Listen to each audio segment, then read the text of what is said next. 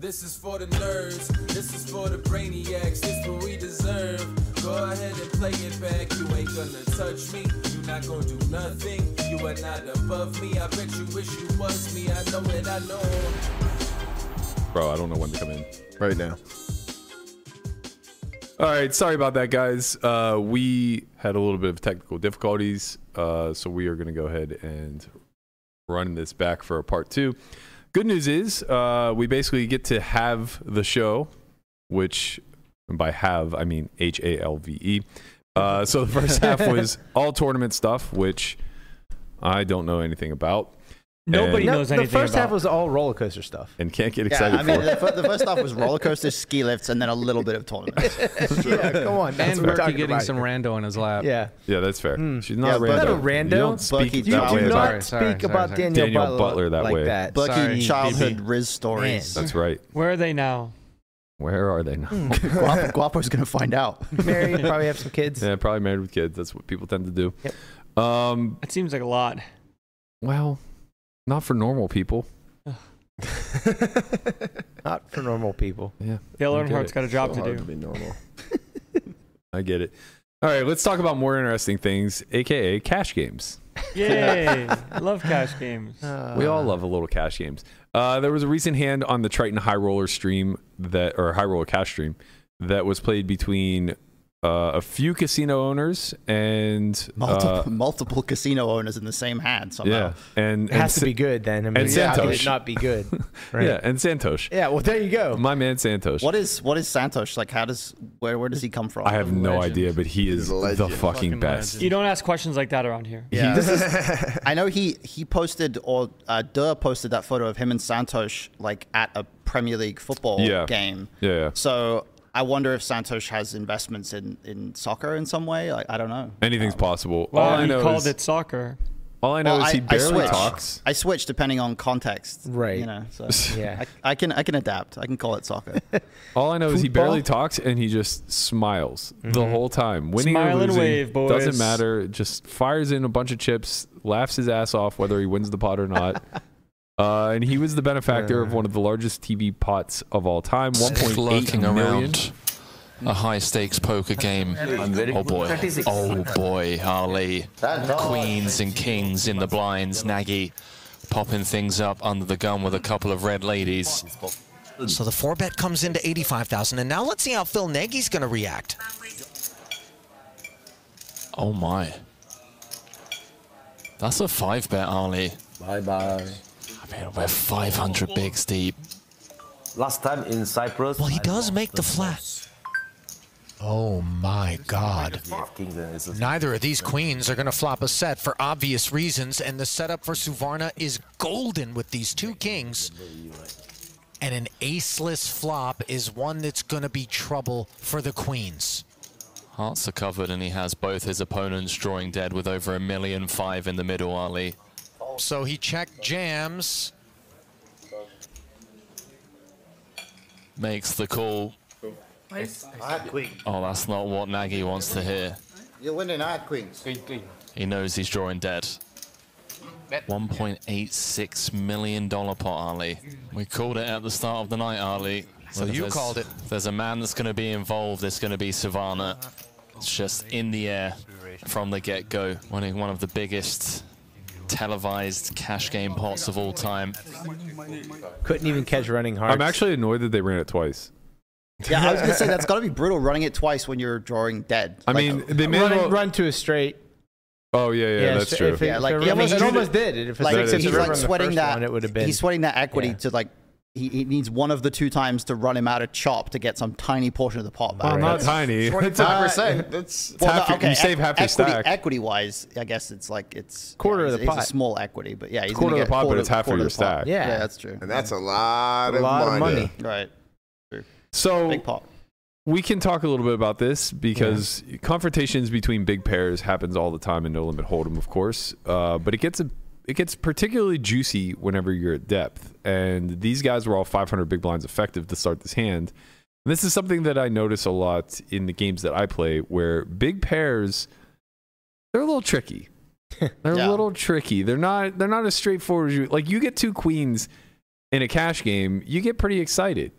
But then all of a sudden it's four bet back to you and the seven deuce game's on, and you're just like, well, what now? Yeah, this kind of sucks. right? So it's like um, I think it's a very fine line between it, over-investing and under-investing whenever it comes to these big pocket pairs. And I thought that that was a pretty good uh, point of conversation to lead into uh, Strat Chat today because I, I think that I would say on average everybody gets it pretty wrong.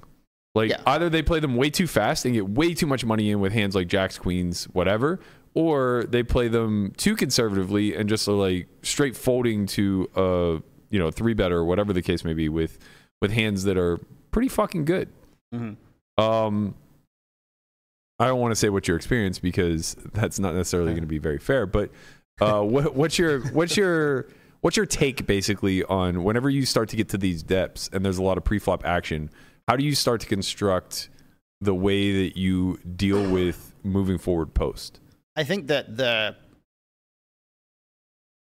the easiest way to look at it is to to start to think about like what your opponent's thresholds are Mhm. and obviously like when you have aces you want to be able to get the most in pre that you can but if you if you have a certain idea of where a stack size is to where they're not going to feel super comfortable with kings then you know that's that's your threshold at which like you no longer really even have that much incentive to be like worried about getting it in pre with aces as opposed to like flatting right? And then that sort of scales back as well in that if you can identify like how many big blinds is my opponent going to be comfortable stacking off with queens you know that's that's the point where you no longer are really benefiting that much from trying to play for stacks with with kings.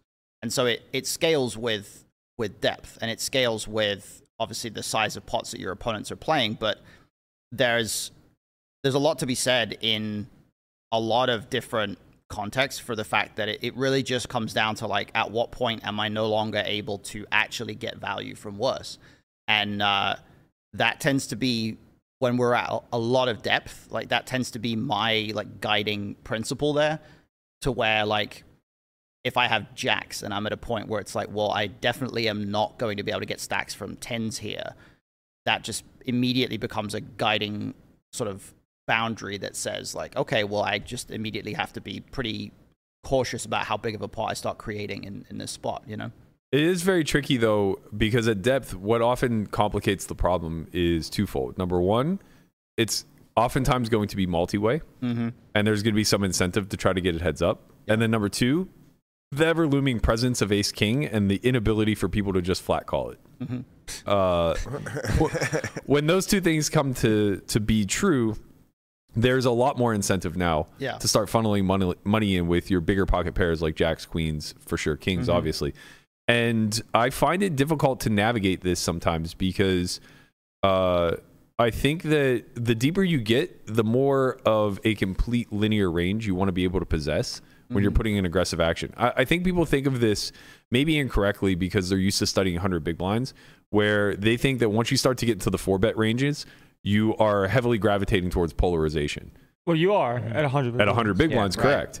But at a thousand big blinds, that's just simply not true. You Mm-hmm. can't lower the SPR enough through a four bet Right. where you can afford to be polarized. You have Yeah. to get money in with aces. Like when you have a stack depth, you have to try. right. Not right. to get a thousand in pre, but to have a range that can uh, play like five bet and six bet pots. Yeah, but that's the other thing that happens is you start Mm-hmm. to get capped at how many bets go in pre because even if you attempt to have a linear range, the response isn't necessarily linear in nature despite the depth. Or maybe the idea of the five bet or like the last possible bet is actually more of like a polar bet, but reduces SPR by a ton. Where like instead of going for like a click four bet, it's a bigger one. Where it's like they can't they can't do anything else but call me. So now I have this range that's polar with aces, not aces. No, and they have to at deal depth though it. that doesn't exist. how often are you seeing five and six bets like in your game? in Six the bets Legends? Like, literally never, never. unless it's all in. right. And that's kind of the point that I'm getting at is Yeah. like when you're 500 plus blinds effective, it's difficult to actually get to the polar to the polar uh, portion of Mm-hmm. the pre-flop bet size because people will protect themselves. They'll stop responding with linear action, and they'll just be polarized themselves in nature, despite the fact that the SPR is really great. So what ends up happening is, uh, the way that I like to see it is, are we deep enough for me to reaggress with a linear range? When the answer becomes no, then the question becomes: If I then reaggress with a polarized range, will I be, be? Then I ask the same questions Matt is: Will I be accruing value from the response? Right. So if I want to polarize, let's say for a five bet, because uh, now the only response could be all in, call, or fold. Well, I guess that's point is there's no seven bet or six bet rather. Uh, it's it's ju- there's no non all in six bet. It's just going to be jam, call, or fold. If I if I believe that to be true, then I, what I have to ask myself is like, am I actually getting value uh, from the hands that can jam? Am I actually getting value from the hands that can call? Or am I putting my opponent in a position where like he won't jam kings now because we're too deep for him to jam Yeah, them? it's just a- aces only. yeah. Or Right. Yeah, where it's like the aces only jam, and maybe Right. like if he's good enough and competent enough, he'll have bluffs. bluffs. Yeah. right. Maybe Right. the ace king, whatever. Um, but what I'm basically getting at is like once you start to cross a certain threshold, you just don't see all in pre's. Right. Like once you get beyond like 500 big blinds pre, uh, you you just really don't see that six bet jam come through. Right. Mm-hmm. And when you Unless two get to people when are you get fucking to around. the the flop, it's going to be uh, high SPR. Right. If you're just playing a four bet right. pot, it's for sure going to be high Right. SPR. But even with five bet, right? Like because you're you're a thousand big blinds deep. Yeah, I mean, I have I have a handful of hands where I five bet hands like nine ten suited, uh, and still arrived at a flop SPR of 8 right? And you know, some of that's a byproduct of uh, the three bet sizing, etc. But uh, other aspects of it are just the fact that like we're eight hundred blinds effective. Right. There's like a funny thing that happens where when you get to a certain depth, getting it all because getting it all in pre just doesn't really happen. Mm-hmm. You now you get into a situation where any hand that you let's say five bet at like a thousand bigs deep, because even aces isn't supposed to just jam pre, they're supposed to like trap. You don't actually have to worry about getting denied your equity because you don't face a sixth bet. And therefore, you actually get to five bet like a little bit more linear because you're going to face a call response and then you need to have post flop playability, right? So, like, Right. there's a certain weird threshold where even though your like value range or your stack off range is so so tight you're now in a position where the likelihood of you actually getting jammed on for like a thousand bigs is so low that you can actually start like being a bit more linear in your construction just so that you have board coverage and maneuverability in the occasions where you know you get called by a range that's like super strong but you need to have some playability against it you know hmm.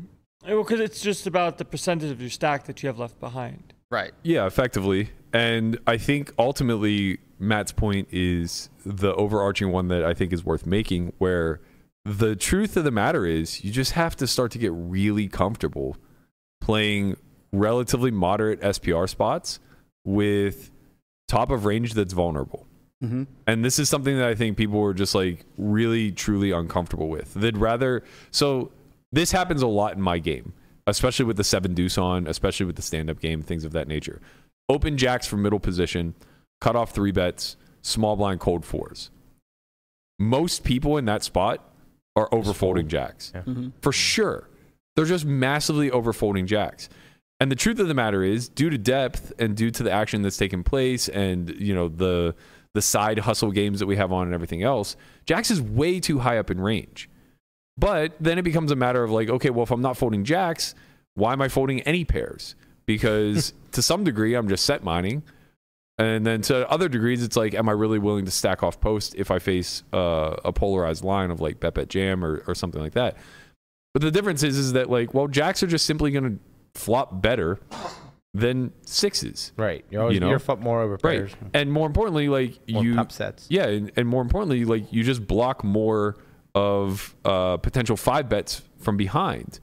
So it's like you have the ability to click, you have the ability to cold call, and these feel very uncomfortable because they're not natural strategy options at 100 or even 200 big blinds. But at five or six or 700 big blinds, playing this conservatively where you're just always lopping off, like what hands would continue then? Only aces, kings, and maybe ace king as a bluff? Like that's just way too tight at this depth, in my mm-hmm. opinion, where you have a positional advantage, a relatively strong hand, etc.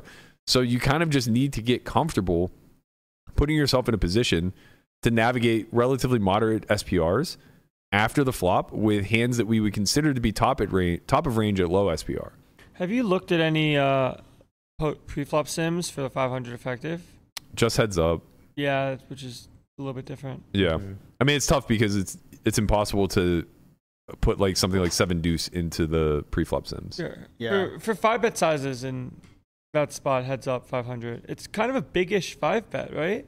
No. It's not really a straight click. Well, from from what I've seen, Two and a it- half. it tends to like there's kind of a a zone where the main point is that you don't want to you don't want to size to the point where your opponent has a like a better price on their jam. So it's like it's balancing that against the better price on just peeling and realizing equity. So you do you do get to a threshold sometimes where the the five bet or the the four bet starts to get bigger based on like balancing up the like to what extent are we just giving them a really good price to peel and realize equity versus to what extent are we giving them a really good price to just rip it in there with ace king off you know and it's it's definitely weird when you get to that depth because a lot of the solvers that we have like if you try to run something on uh, HRC, for example, which I use for a lot of pre-flop stuff, like you can't program in a non-all-in six bet, and I don't know if you can do that on Monker either. Like, you, I think you can probably. You know that, Landon, one way or the other? No idea. Okay. Yeah, I mean, you you might be able to, but like, I don't think we have complex enough pre-flop solvers yet that we really understand how 500 or 1,000 bigs deep is actually supposed to play pre-flop. Right. Well, we could just kind of look at you know models of Right. of lesser depth that's solvable. Yeah, it's just modeling, really. It's just like extrapolating. Yeah, and we just know that like equity thresholds as you approach all in gravitate towards aces. Mhm. Like the the Yeah. strategy just builds around aces. Right, Mm. exactly. You know, Like, and what does aces want to do? We build our I would imagine four bet sizes are probably going to be leaning bigger um, than the 100 big line sizes. yeah, yeah, for sure. So like instead of going like 2.1 or 2.2, you maybe go like 2.8 or like oh. 3.0. I mean, you might even be able to make egregious sizes of like Right. 3.5 or 4, but the the thing is that needs to be considered is the function of the four bet size is to lower SPR to a point where post flop You can uh, play plays in a particular way. Sure. But the counter to that is uh, the larger you size, the tighter the response range. Yep.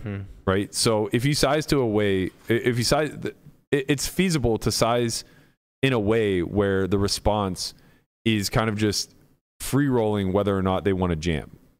Right. Like it doesn't matter if they play chap or jam, their their range is just kind of the same because you've put yourself out on an island. Right. Uh, and this is like Kings is like the most tricky because it just feels like one of those hands where it's like, okay, like I'm happy to get this all in pre, but you're actually kind of not. Yeah, there's a certain amount in the big blinds where you're like I'm I'm will I refuse to get this in pre for this many because it's Right. irresponsible. Right. And I think that a lot of uh, a, lot of the driving force in the strategies are that we've seen it 100, 150, 200. Kings really wants to protect from the ace coming because so much of the bluff range contains an ace. Right. But I think as you grow to depth, that's not necessarily true. I think the bluff range becomes pretty linear in nature. Yeah, you just do better as a trap. Yeah, because like you don't like you don't benefit that much by playing a four bet pot as the caller with you know suited connectors and and things of that nature, right? Like not not that you're not that you shouldn't ever have those hands in a calling range. Of course you should, but they're nice to uh Right. you know reaggress, lower the SPR yourself, and have some coverage whenever you arrive at a flop of like you know four SPR. And well, the pairs do very well at doing good, ver- like doing more than good versus the linear bluffs. Yeah. Like the suited Yeah. hands. The way I see it is like basically everything steps down like one scale. Like opening ranges are going to be consistent regardless of depth for the most part, but then three bet ranges are going to kind of uh, just be slightly tighter. So maybe a position or two tighter than what the actual opening range would look like. Yeah. And then four bet ranges will mirror what a cat or what a, a standard three bet range would look like. Uh, and then you know five bet ranges will largely kind of mirror like what 4-bet ranges look like at, at maybe 100 or 150 something like that. So I, that's kind of the way that I like to think about it, but it's it's too simplistic because there are so many variables that come into getting all of those bets in the middle. Uh, was it a squeeze or was it just a, a an ISO? Uh, you know, how many people were involved in the pot? What's the actual formation? What games are you playing? Right. What's the Yeah. incentive to actually reaggress? Things How like many different side games are we playing right now? like, Like, hold on, this might be worth it. yeah. I uh, I have a question for you, Burke. Actually, Yeah. how many players on the planet do you think have more experience than you at a thousand big blinds full ring? Um, a handful for sure. But not many, right? Like So- you must be one of the most experienced. Somewhere between ten and hundred, I would guess.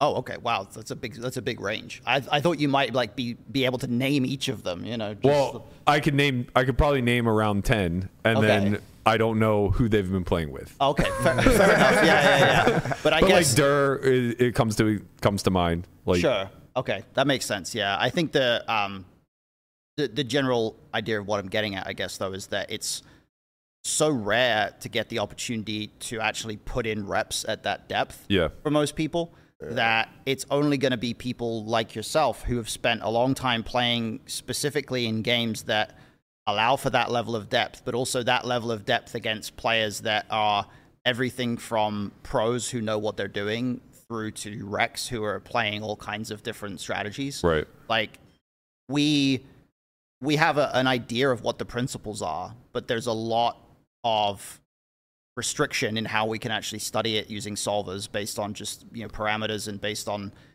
computing power. Like we can't we we really don't have enough power to easily solve like a nine max thousand big blind deep situation. You know, There's so a lot of The, the the players that are are winning the most in the short term are the ones that are comfortable just playing street poker and mm-hmm. taking spots regardless of equity thresholds and variance. Like mm-hmm. I play a lot of pots that according to theory I know are way way way way too loose by equity threshold standards. Mm-hmm. But like you just kind of have to be willing to do that because if you don't know they don't know for sure. right. right? Like that's the general rule that I want to abide by in games that I play. Is like if I'm not certain of where the cutoff is of hands that are capable of stacking off here, but I have a general idea based off of theory principles, my opposition has no fucking idea. Yeah. for sure. Yeah. Mm-hmm. Now it's different if like you're in a killer lineup of like just the best of the best who are re- really going to try hard to uh, o- obey theory in some sort of capacity. They're probably going to the natural tendencies, in my opinion, is whenever new areas of this game are being studied, theory will uh, push people into a conservative uh, plan of attack. If you remember when game theory was like first being popularized in uh, No Limit Hold'em around like 2016, 2017, it looked like an incredibly conservative strategy.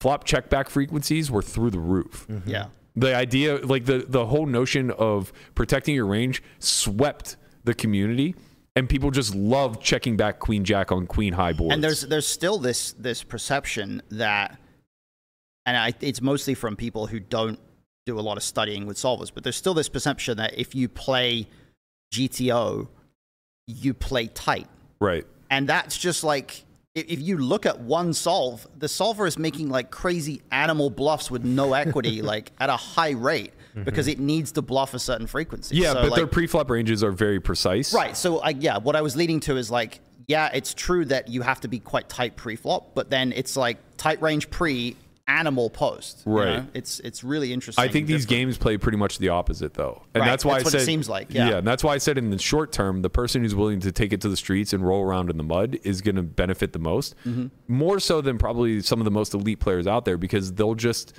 seclude themselves by not inserting themselves into enough spots where you could just take it, right? Mm-hmm. Like they'll just muck the jacks in that spot over and over and over again because it's it's just too close to negative EV to to find Mm-hmm. other paths. And maybe they'll four bet it at some frequency, fold it at some. But my point is like they probably just won't be doing much cold calling or anything along that, that sort. Mm-hmm. Only to be shown that, you know, the small blinds three betting eights there at a really high frequency and, you know, a lot of worse pairs and and all this other kind of stuff. Um and maybe that's not like the cleanest example of what I'm trying to get at, but my point is, is like if you're overly sensitive to equity thresholds at depth, then you are probably missing out on a lot of free money because your opponents aren't that sensitive to mm-hmm. those thresholds. Now, conversely speaking, that doesn't mean you can ignore them altogether. Right. Stacking off with aces in a, a three bet pot when the SPR is 100 is really bad. you know, you're just going to run into sets in two pair plus. Like that's just it. You can't you can't overly aggress with hands that are very high in equity but also very susceptible to being dead whenever a lot of money gets funneled in. Yeah, and I think that's like the the thing that it guides a lot of how people play big pairs in a lot of spots. It's thinking about the worst case scenario, Right. right? Because like people are afraid of stacking off in certain spots because the worst case scenario is I run into it and I'm drawing really thin. Whereas when you look at why people play ace king so aggressively all the time is because they convince themselves of like, oh well, worst case scenario is like, like I'm up against queens, you know, because like Yeah. oh, I block aces, I block kings, you know, and uh, people do the same thing with like having the nut flush draw post. You know, that people are willing to stack the nut flush draw in a lot of spots because they know even if they run into a set, they- they're still live.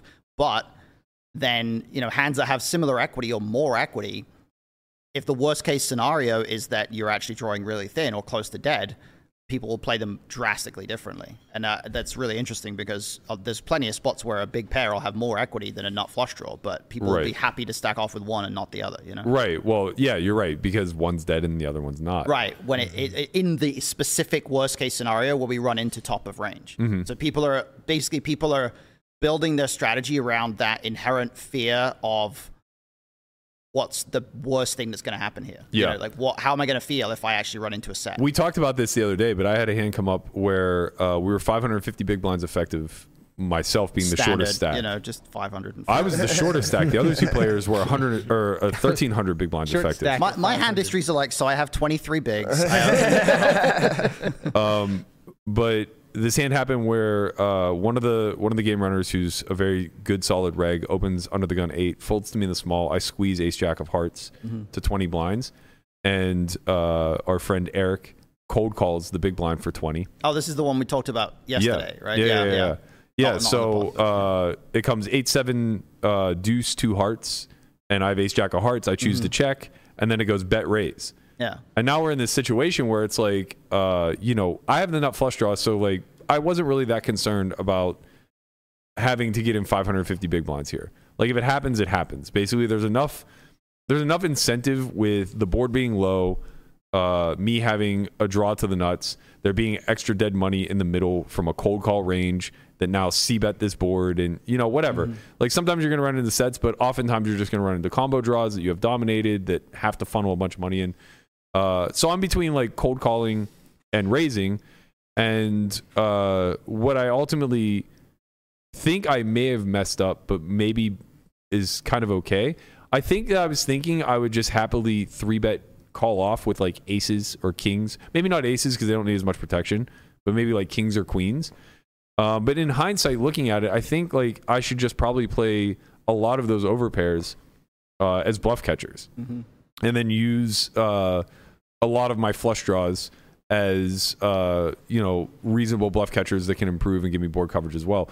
Uh, what I what I basically thought in game was that Ace Jack was a much better three bet because it has fold equity against worse pairs, which is really important. So if the reg has like uh, nines, tens, jacks, and is just raising to ISO this cold call range, but then gets three bet by a range that still could possibly have overpairs, he's probably just going to conservatively fold at some frequency. Yeah. And that's really good when you have ace jack. It's really bad when you have a hand like uh, ace king or ace queen of hearts because I just have so much equity against those. I don't need the additional fold equity, and I can use these hands to protect my range.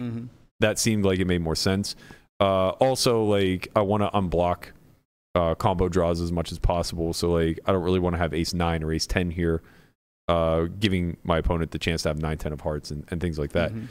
Uh, so I end up three betting. We get it all in three ways basically, uh, and I chop versus a set of sevens. But I think those spots are very similar to the ones that plague people because again, I think like there's a group of people that will just look at that spot and go like, "I'm beat, I fold," Yeah.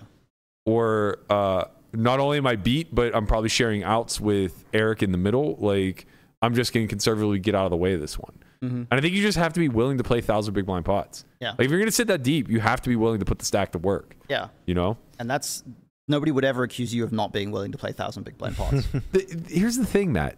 if you're willing to do it, whether you're taking the best or the worst of it, It you're gonna happen. win your fair share. Yeah, that's true. Mm-hmm. You If know? you if you if you always have equity, you you just have to not get it in dead. That's- yeah, exactly.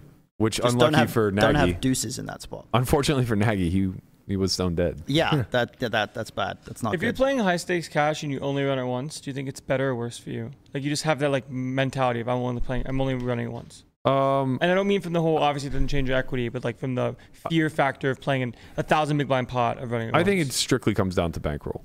Yep. Uh, and honestly, like even if you're incredibly well rolled, uh, the fact that so many, not so many, but the fact that you are going to play thousand big blind pots, it's probably important to run it twice. Yeah. Because like those pots can just be uh, such make or break situations. Honestly, like I know this is a wild thing to say for as deep as I play and as often as uh, I play these massive pots, but I feel like if I chopped every thousand big blind pot that I ever played, I'd come out a massive winner in the game, Hmm. right?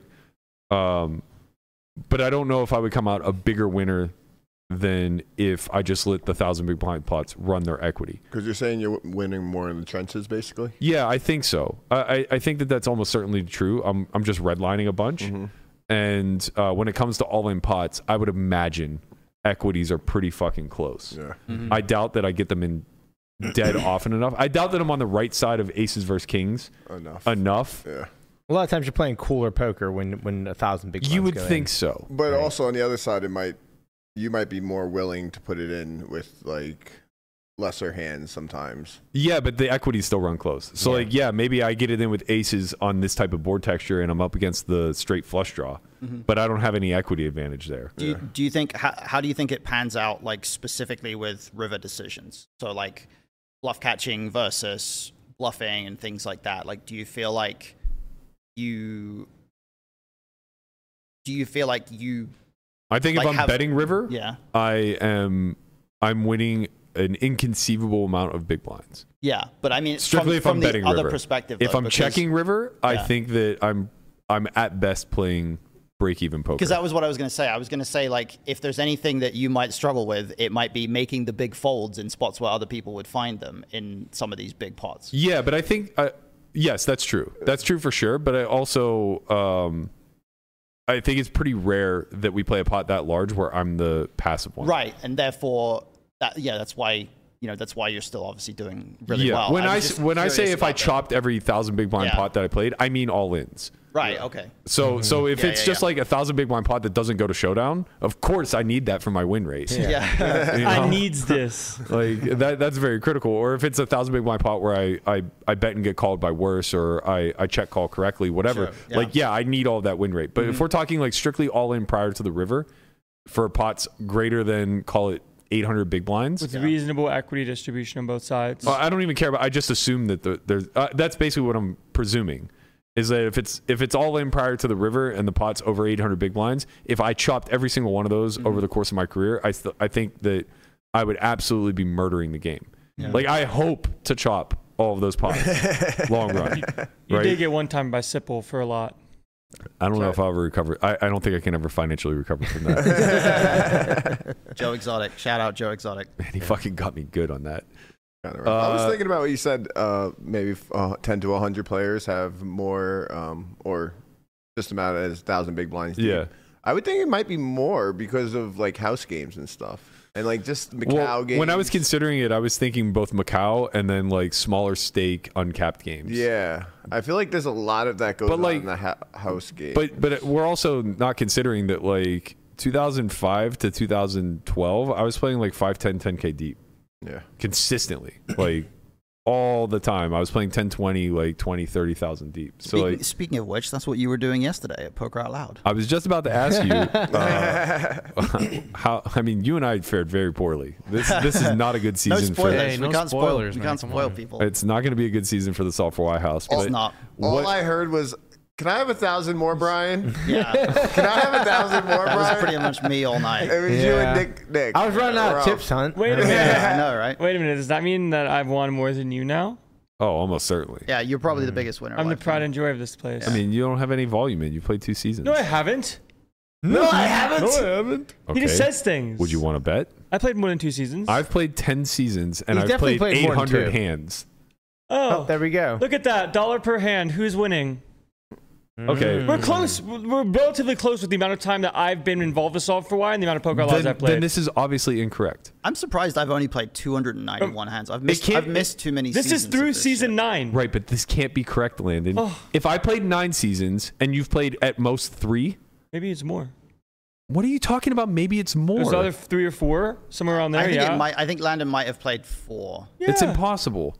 I mean, The company's existed for six years. Landon's been a part of it for 18 months. But we we had a couple poker out Been loud. lo- He's been part of it for 18 months. More than that. Two That's- years? Yeah. It, Much maybe more than three? Two and a half. At least two and a I, half. I think Yeah. he's played more than three poker. Been on out podcast I think, it's, for- I think it's four at Look, least. the one uh, time you Yeah. talk Yeah. strange, it Yeah. was just like you're talking strange. Even if it's four. I've played nine and you've played more than half the hands that I've played. That's impossible to be accurate. That's preposterous. Well, does it count only friends out loud or no? I don't think so. Probably. It has to. It has to count like all the things you did, like the vlogger season. Yeah. Did he Like, ever yeah. play where you didn't play? No, I've played all 10 seasons. Mm. I did play the YouTube season. with That's what I'm Rampage and saying. We've- Like, we've yeah, you're counting a only bunch of stuff that I'm not. I'm not counting it. That is counting I'm it. saying that can't mm-hmm. be accurate. if I've only played 800 hands in 10 seasons, right, who sent but- me that asset? Because It's Justin for sure. Justin, yeah. But like, no way you've played more than Nick Howard is It's my on. point. The, it's on the sheet, Burke. It's true. It's got to be true. Yeah. Do you think he's played more seasons than Nick Howard? More No. hands. More seasons than Nick Howard? No. I don't okay. think so either. He's played twice as many hands as Nick. Do you think that's accurate? No. Okay. Postlegate. okay. Thank you. He's played. I- like- he's played. Uh, I'm surprised that He's Nick played more has, hands than Chin. Nick has played more than me. well, I haven't I- played more know hands. I- Nick's played I- a lot. Hold on. If you look at the graphic, I have not played more hands than Chin. Well, as many, whatever. Yeah, I mean, like maybe that's V pipped. that, that would make that would make more sense, Well, I I, guess. I was card dead for like the first four seasons, so I, my VPIP's probably going to be pretty low. yeah. Two poker out loud. What did you think of? Uh, this was your first opportunity to play the stand-up game. What did you think? Honestly, uh, if I try to separate out the fact that I just got dealt a bunch of really terrible spots, um, I, I really enjoyed it. I thought that it added an element to the game that was really interesting. Um, it was the second night I was like low on sleep and super tired, so it was a real challenge for me to like not make big stand-up game mistakes. And I definitely felt like I only started to really get a handle on what the the the like best strategies were like when we got into the second night of it Yeah. um but i i think it it certainly the the stand up game plus the seven deuce game being on um i like if that if live cash was always like that i'd play a lot more live cash um because live cash is super boring to me most of the time when it's just two blinds uh you know not that deep like it's just it's just boring but You're just more incentivized to be tight. yeah, and and at the same time, there's just not a lot to keep me intellectually that interested in it. But I felt like it was a real, it was a really interesting challenge trying to, uh, trying to figure out the the specifics of how you're supposed to play certain spots. And um, yeah, it was fun, definitely fun, Yeah, I think even though I lost. I think if you play uncapped cash, uh, you're you're certain to basically play all of these monkey games. Mhm. Uh, and I think that there are more monkey games that we can develop too. Yeah, it goes Oh, on. I a mean, there's an infinite number, right? Like you could you could figure out so many ways of, of You can add new an ones. ocean. That's Tell him bring out the whole ocean. or you could just remove the river. Like here we go, take away a street. How about You can that? add one, take hard to one make away. five card hands. Well, then flush becomes four. Well, there you go. no, I understand. Sure. Well, that would actually make it way easier to make five card hands. Yeah. Flush couldn't become four. No, Yeah. flush have to stay the same. You just have to like run good. What about if you, what about if you have you have to make a five card hand, but we still take away streets? So like it's just your two cards plus the flop. That's your five card hand. How about that?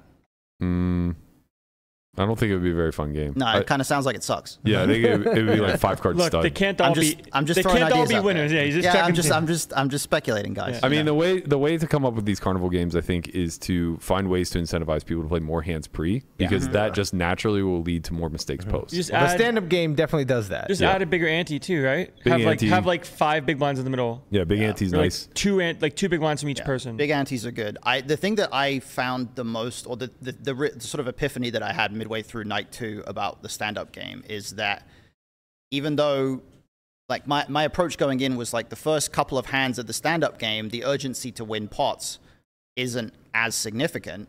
Therefore, you can play a little bit closer to normal. But I quickly saw that you were playing the first few hands of the stand up game way more aggressively. You, Buck, I mean, um, were playing the stand up game first few hands way more aggressively than everybody else.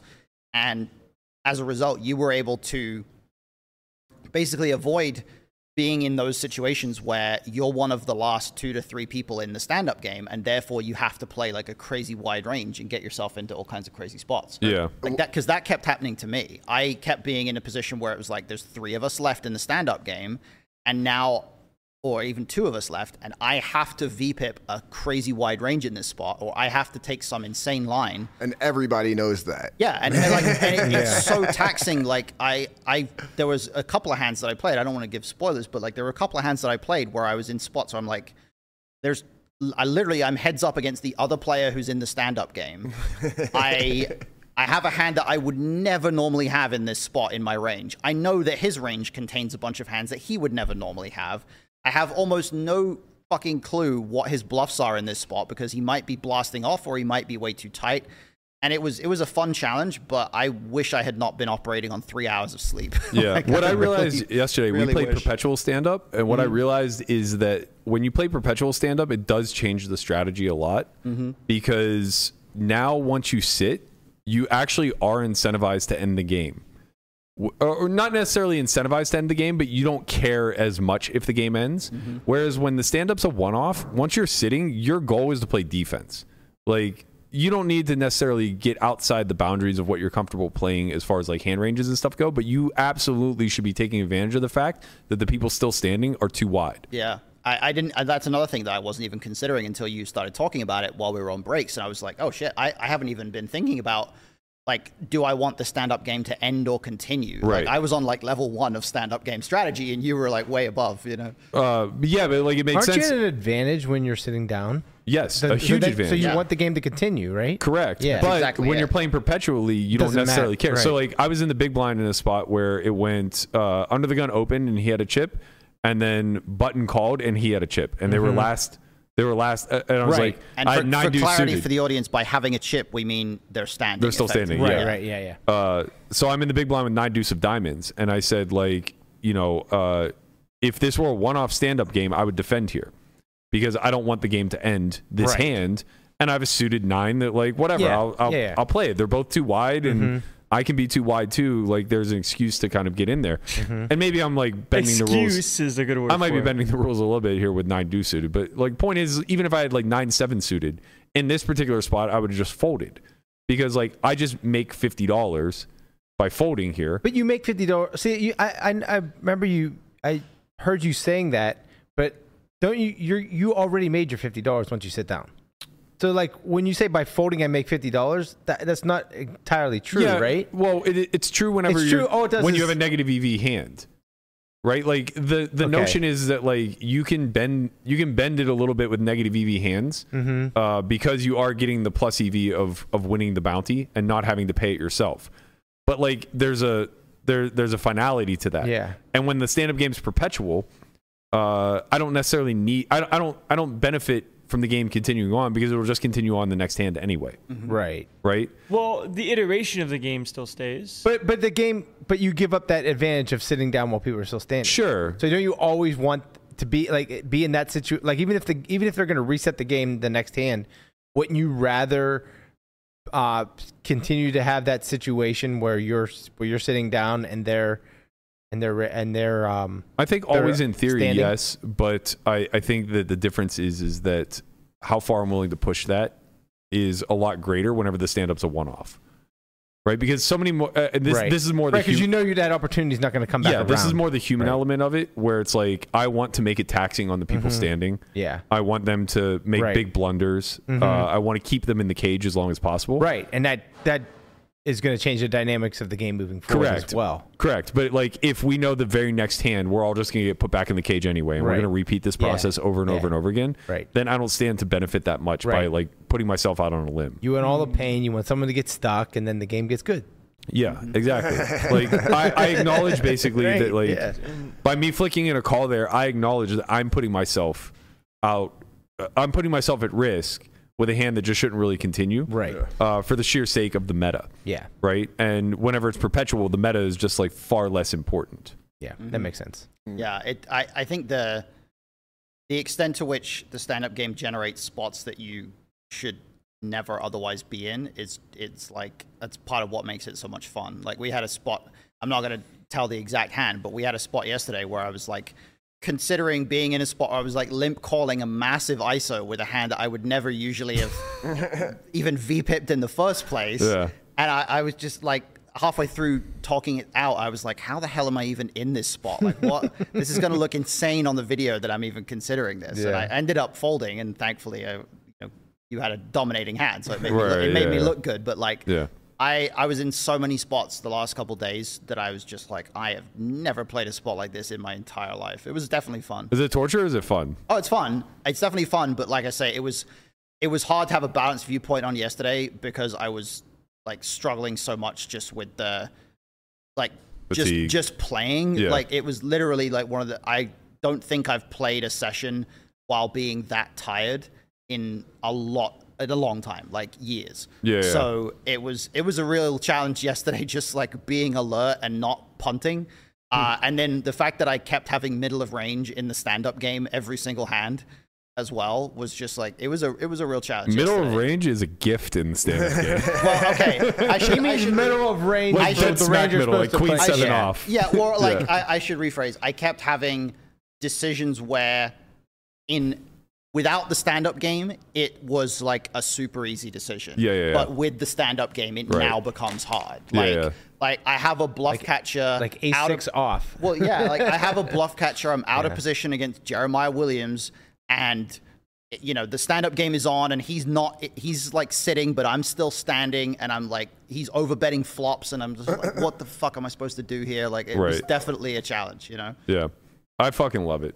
Yeah, I, mean, I it sounded like a lot the- of fun. It the it, it's one of the the things that like if Live Cash had the stand up game every single time, I would play way more Live Cash because it's Yeah. just it's it's a, a huge edge for people to understand it. It's really fun. It incentivizes more action. I, ju- I Um, just think I, like I did enjoy it. Yeah, I just think I'm like wholeheartedly in love with the idea of brain solving and, and Yeah, freestyling. 100%. And I realize that more and more. Like it, it's it's kind of like the bell curve meme of like start with nothing but hubris of I'm really good at outmaneuvering people. Yeah. And then you get to a point of like understanding theory deeply, and it's like I know nothing. Yeah. And then you come full circle again, where it's just like I'm really good at outmaneuvering people. I'm like uh, right now in my career, I'm like on the down curve from like I'm at, I, I got to the theory point, like the peak area, and I'm like coming back towards the trusting my ability to brain solve. But I'm not Yeah. at your level of that yet. I'm Yeah, not at, yeah. I'm not at your level of like I want to play whatever random bullshit game you can make up because Fair. I'm, I'm also not it at your you. level, probably of understanding theory either. And, and that's Maybe for- you're still on the upslope. No, no, I definitely think I'm on the downside of it, but I think it's because uh, I, I, I always wanted this to be the outcome. Okay, Like- so you just went straight from one side. You didn't even go up the hill. You just went straight. Like Yeah, right He across. went, through he it. went up the I- hill, I but blew it's right not as through steep as You just like tunneled through the hill. Yeah, like at no point did I ever think to myself like uh, I I want to I want to gravitate towards what I see on Triton streams. Like I want that to be my poker career. I want that to be the poker that gets played. Like that's the best version of this game. Uh, I just have never really felt that way, Yeah. and not because I don't respect what they're doing. I think that they're all incredibly elite. I just think that that's like the worst version of uh, a social game. Yeah, and I think that the more I start to experience games that are outside the box and different, like it's it's giving me a new appreciation for the parts of poker that interested me in the first place. Right. Like I when I got into poker, it was not a game that we had any ability to solve and I enjoyed the idea of trying to like figure out what the best strategies were supposed to be in a in a time when nobody knew what that was. And um, I, as much as I have this desire to like, I, I want I want to solve the the stand up game because it's interesting to me. At the same time, I don't want the stand up game to ever get solved because if it does, we'll have to find a new game. Right. I think there's a difference between looking at poker from a place of trying to reach the pinnacle of performance and seeing it for the low hanging fruit, which is more fun. Like the social element of poker seems like a lot more of the low hanging fruit, and then the uh, solver esque type of stuff is the stuff that people aren't even concerned about in the first place. Mhm. That's just like a very upper echelon kind of crew. Yeah. Especially if you have the dream of playing professionally. Yeah, but I think that also like we're very heavily incentivized to keep thwarting the the the narrative that the game is solvable as much as humanly possible, and that happens just by changing mechanics. And even whenever I was on the other side of the bell curve of like you know GTO's too conservative, this doesn't work in in live environments, yada yada yada. Even then, I was still saying the same things that I'm saying now. Like when you add multi-way action, when you add depth, when you add uh, expanded pre-flop ranges, like the game breaks. And I think that that's that's what I'm really passionate about is being in game for big money decisions and operating through a narrative of like let's fuck around and find out. Yeah. Right? Like I like the idea of just having creative ideas and testing them on the fly. I think both can be true. Uh, it just depends on who you are. Some people love the solved element. Some people want to play like those high stakes, like Triton tournaments and uh, Poker Yeah. Go, and that's for some people. And for other people, it's like no, like I'm just trying to have a good time with my friends. Uh, no, I, I yeah, I'm not I'm not Yeah. disagreeing with you. I'm Yeah. saying that they're different games. Yeah, I agree. One is a very fixed mechanic, I right? agree. Like when you start to like you could break the Triton tournaments also. You could make them a main event structure. You could give everyone play like an extra ante in the middle, right? Three like three big blind ante. That's solvable. What I'm Sure. saying is that like you could make it so that the average stack throughout is like hundred blinds, and that the chip leaders at the final tables are going to be like three, four, five hundred big blinds. And- it's not that that would necessarily break the game, but it would certainly create a lot more um, uh, like like diversity amongst the winners and uh, what's the word I'm looking for? In football, it happens Parity. all the time. Parody. Parody, Thank you. yeah. Parody. Um, what, what you could also do is you could do weird shit like randomize the levels in tournaments. Mhm. Like have the level go up and then go down again, and then you get to the final table and the blinds cut off a zero, and you're suddenly ten times as deep as you were before, and shit like that. Like, yeah, I mean, could do all obviously, kinds the- of stuff. there's no incentive for an operator to ever do this because the Right. the notion of a tournament is that it, it plays down to a winner, Right. Yeah. And the only way to play down to a winner is to escalate things. Yeah, exactly. Uh, so like, it doesn't necessarily break in that capacity. But what I'm getting at is there's a reason why tournaments were the chosen format for the most elite players in the world. It's it's the most fixed structure where there's something climatic happening. Right. Sure. If you take fixed cash and just make it a hundred big blind buy-in, no matter what, uh, you know, you allow people to maybe go south at 400 big blinds or something like. Basically, if you give them a static environment that never changes in cash, it's anticlimactic. Yeah. All that happens is people just swap their win rates. Right, and a static environment with variables that don't change is much easier to solve in Exactly, the long term as well. exactly. It's easier not just for you know an individual person to figure it out, but it's easier for somebody to build software catered to that environment that can solve that environment. And the more, the more changeable the environment is, the less static it is. The more variables are changing, the less it can solve. Well, it seems like incentives are disaligned in both, where the static format you want to have more fun to make the static not feel as mundane, and then in a tournament structure you want to make it be as kind of structured as possible in order to get to that winner. You know what I mean? Yeah. Where, with, like, if you're playing cash with your friends, you want to have a good time with your friends. You're not worried about like the amount amount of money you're winning and losing. Sure, there's a difference if you're playing cash like not versus friends, but it's just about if you see poker as a game that you can try to make a living out of, or as a game that you see for fun. Mm-hmm. Yeah. And they can both be true. Yeah. I. I, I mean, I don't. I don't exactly follow. I feel like this is. like if you're like playing this is- cash games versus elite competition, you want to have a solved game. If you want to play cash with your friends for not that much money, it's a different kind of game. I don't. I don't agree with that. Why? I, I don't think playing against elite competition would ever make me want to play into their hands. What do you mean? Like if you're playing against elite competition and it's effectively a solved game, you guys are just breaking yeah, even. I, I agree. I would I would much rather like play against elite competition in an environment where I know that none of them have ever studied. yeah, it even if I thought I was, even if I thought I was like Hmm. the alpha of that elite competition, even if I thought I was a pip above everybody else, I would still much rather play an unsolved version because I assume that what allowed me to be a pip above everybody else was the ability to solve things. And Well, how would you be able to tell that you're actually better than someone versus variance? You you can't. That's the point, I guess. But like the the greater point that I think we're making is that the the more solvable an environment is, and the more people who are capable of solving it playing against each other, the closer to zero you get.